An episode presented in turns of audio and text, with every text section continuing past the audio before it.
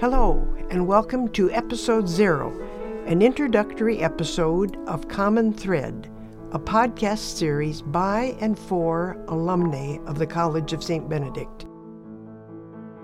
My name is Sigrid Hutchison, CSB class of 1959. I'm Emily Gasperlin, class of 2013. And I'm Maria Stanek Burnham, class of 2001. Sigrid, Emily, and I are all members of the St. Ben's Alumni Board, a group of women who work to support and strengthen the relationship between alums and the College of St. Benedict. We've developed this podcast to experiment with a new way to enhance the connections between CSB and alumni near and far of all ages and experiences.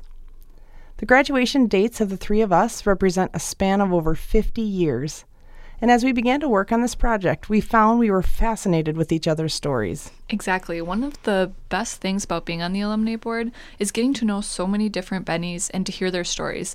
We're all connected by the experience of being a Benny, but even that experience is so different from person to person. And Sigrid Maria and I are a great example of that my experience, for example, fits in the kind of family narrative, family legacy narrative uh, that is so common among Bennies and Johnnies. My dad is a Johnny, in class of 1978, and I have a lot of family in Stearns County. So I grew up visiting campus, wearing St. Ben, St. John sweatshirts, competing with my sister to be the first to see the bell tower as we drove up to visit my grandparents. I also went to leadership camp at St. John's every summer from late elementary school through middle school. So when it came time to start thinking about where to go to college, St. Ben's was definitely on the list. But I looked at all of the MIAC schools here in, in Minnesota. I really had no idea what I wanted to study. And the only question I ever asked on tours was about study abroad programs all along I maintained that I was not necessarily going to go to St. Ben's, but really, who was I kidding? I never actually saw myself going anywhere else. And although I never doubted my choice to go to St. Ben's, my first year was tough. I was undecided on a major, and while I enjoyed my classes and knew it was okay to explore, I felt like I was the only one doing that and who was undecided. And while I met many great Bennies and Johnnies in my classes and on my floor, shout out to Aurora B, I didn't really find the kind of friends that everyone tells you you'll have in college. So I was pretty lonely.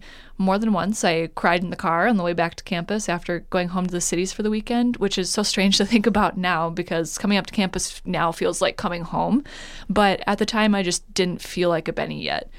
Um, however, in my sophomore year, my experience really turned a corner. I took a job as an RA in Corona, which pushed me out of my comfort zone and gave me a purpose on campus. And many of the acquaintances I'd made in my first year grew into deep, forever friendships. And by the end of that fall, thanks to the guidance of a few amazing professors who I'm still in touch with to this day, I declared an English major and communication minor. And these days, I live in the cities. I uh, work in career services in the College of Liberal Arts at the University of Minnesota helping employers see the value of a liberal arts degree and connect with liberal arts students. I didn't know you were an RA. Yeah, what a, a fun little job. story. Awesome. Um, my St. Ben story is different from Emily's, very different. Um, I chose St. Ben's because I was determined to be a nurse. And spoiler alert, I'm not one right now. So, um, but at the time, I wanted to be a nurse, and there was no better nursing program around. Um, I grew up in a small central Minnesota town, and I was raised in a rural Catholic parish. And the other thing that really mattered to me when I was choosing a college was uh, personalized learning and small class sizes. So I didn't want to be a number in a lecture hall. So from the minute I stepped on campus and I was touring, I knew I was home because St. Ben's was all that I loved about my life up to that point and kind of checked off all the check boxes that I really wanted. I was a first generation college student though. My parents worked really hard in order to afford me the opportunity to attend a four year college and to pursue my dream. So I was really lucky that they were so supportive. I do think it helped that they knew that there were nuns on campus to kind of keep an eye on me. But stepping onto campus in August of 1997 was one of the scariest things I'd ever done. Um, I was a homebody, loved home, um, and I didn't know what to expect because my parents didn't know much about college life. Um, but the women on my first year floor, Aurora C, um, they were extraordinary. We were such a, an eclectic group, and I grew up in this small town that was not very diverse. So, this great diverse group that came into my life was just so amazing. There were international students, um, some women were from wealthy families, some from middle class, some from poor families. We were all so different, unique, and beautiful in our own way. Um, and I just had never in my life felt such acceptance and love, and we really bonded right away um, because all of us were scared. And um, I remember a lot of us spending time in our lounge, de- decorating for Christmas or watching TV or making popcorn or whatever. Um, we were just really bonded, and it was really remarkable. And one of my fondest memories is the day I graduated from St. Ben's. Uh, I just remember feeling so proud that I had accomplished this big thing that no one else in my family had done. Uh, my commencement speaker was Helen Thomas, the renowned White House correspondent, and she spoke to us at the graduation ceremony about the power of women, of a sisterhood, and staying strong in a world dominated by men. And it was at that moment I realized what a unique experience I had had at St. Ben's, attending an all women's college. I guess I had really never thought about it before, which is weird. And I had kind of taken it all for granted. And although I adore my Johnny counterparts and classmates, what sticks with me is that for four years, I grew into this woman that I am today, and I think it's because of attending an all women's liberal arts college. Um, my life is grounded in the Benedictine values. Um, I just started my 18th year as a teacher. So, like Emily, I have an English degree, but I have a secondary ed minor. And my life and career has taken me to many districts throughout central Minnesota. Once again, I don't ever leave too far from home, but um, I found a home both in the classroom and in a library setting. Um, I'm married to my husband, Jay, and I'm a mother of two lovely children Eli, who's 10, and Ainsley, who's 8. And surprise, surprise, I turned out to be one of those nuns that Maria's family was happy to have here. my, my Benedictine, St. Benedict's experience is a bit different from Emily's and Maria's. When I came to college at St. Ben's over 60 years ago, the daily life of the college and the convent were quite closely interrelated. Many details of our life in the college were patterned on the same pattern of community living followed by the sisters. I don't remember specifically articulating the Benedictine values, but I know that that's what we were living by them. We all lived close together in the main building, in the rotunda, or in large dormitories, and the sisters were always nearby. We all sat down to eat together, all three meals, family style. We prayed Compline together every night. When we were freshmen, we received our caps and gowns, and we wore them to Mass every Sunday sometimes with our pajamas under them. And we uh, and for other special occasions, and then we wore them for graduation. I had never had any experience with sisters before, so I was fascinated as I observed their community life. I wanted to figure out why they seemed so peaceful and joyful. During my freshman year, the first wing of Mary Hall was built, Aurora Hall. So in my sophomore year, with the opening of Aurora Hall, the expansion of the college began into what it is today. As students, then, we were living a little more separate from the sisters, but I continued my close observation and was still trying to figure out what their life was all about.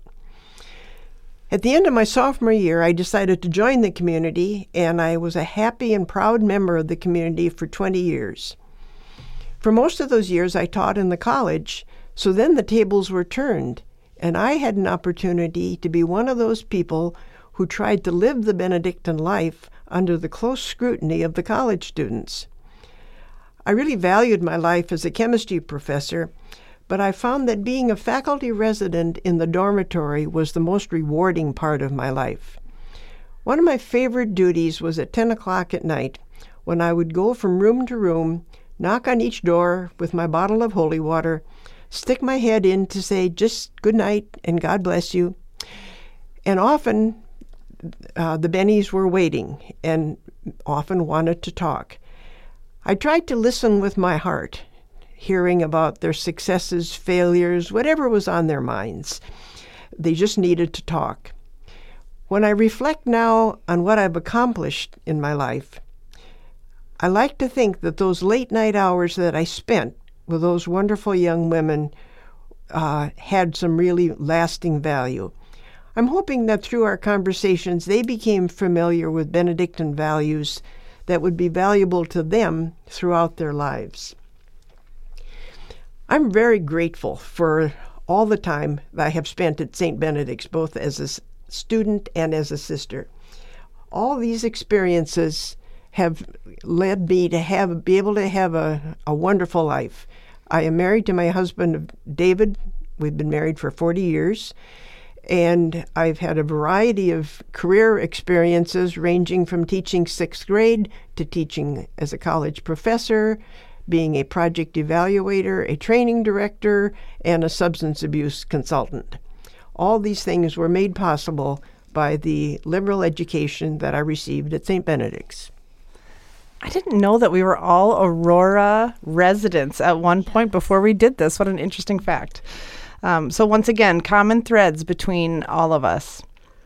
We're hoping by sharing these stories that we've given you a tiny taste of our Benny experience, both at St. Ben's and after. And as I've been a part of the alumni board, I've just, every time we meet, I'm so inspired with the breadth and richness of the stories of women who are on the board. We talk about our majors, we talk about our St. Ben's stories, we talk about our careers and where we are today. And it's just such a wonderful variety. And we wanted to bring a part of that forward. I totally agree with you, Maria. That's been very similar to my experience on the alumni board as well.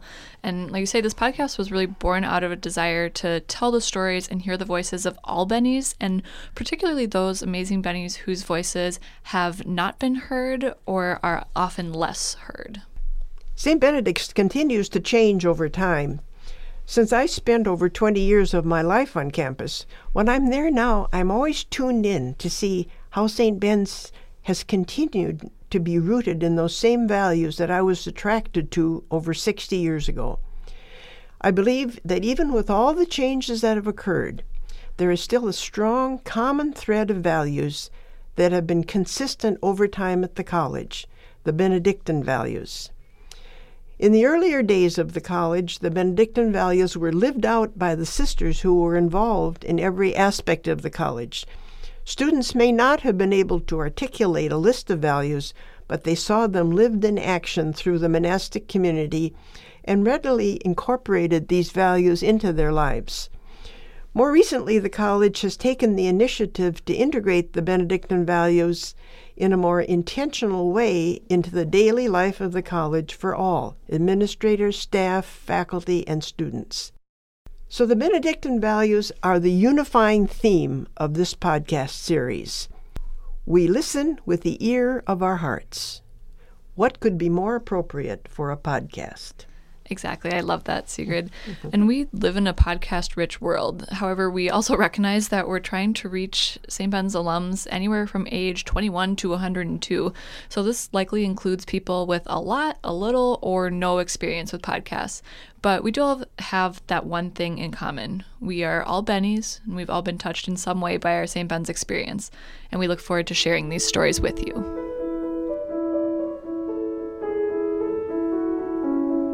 Common Thread is a podcast produced by the Alumni Connections Committee, a part of the St. Ben's Alumni Board. Music for this podcast was composed and performed by Michelle Isaac, a 2014 graduate from St. Ben's. Episode 0 featured Emily Gasperlin, class of 2013, Sigrid Hutchison, class of 1959, and Maria Burnham, class of 2001.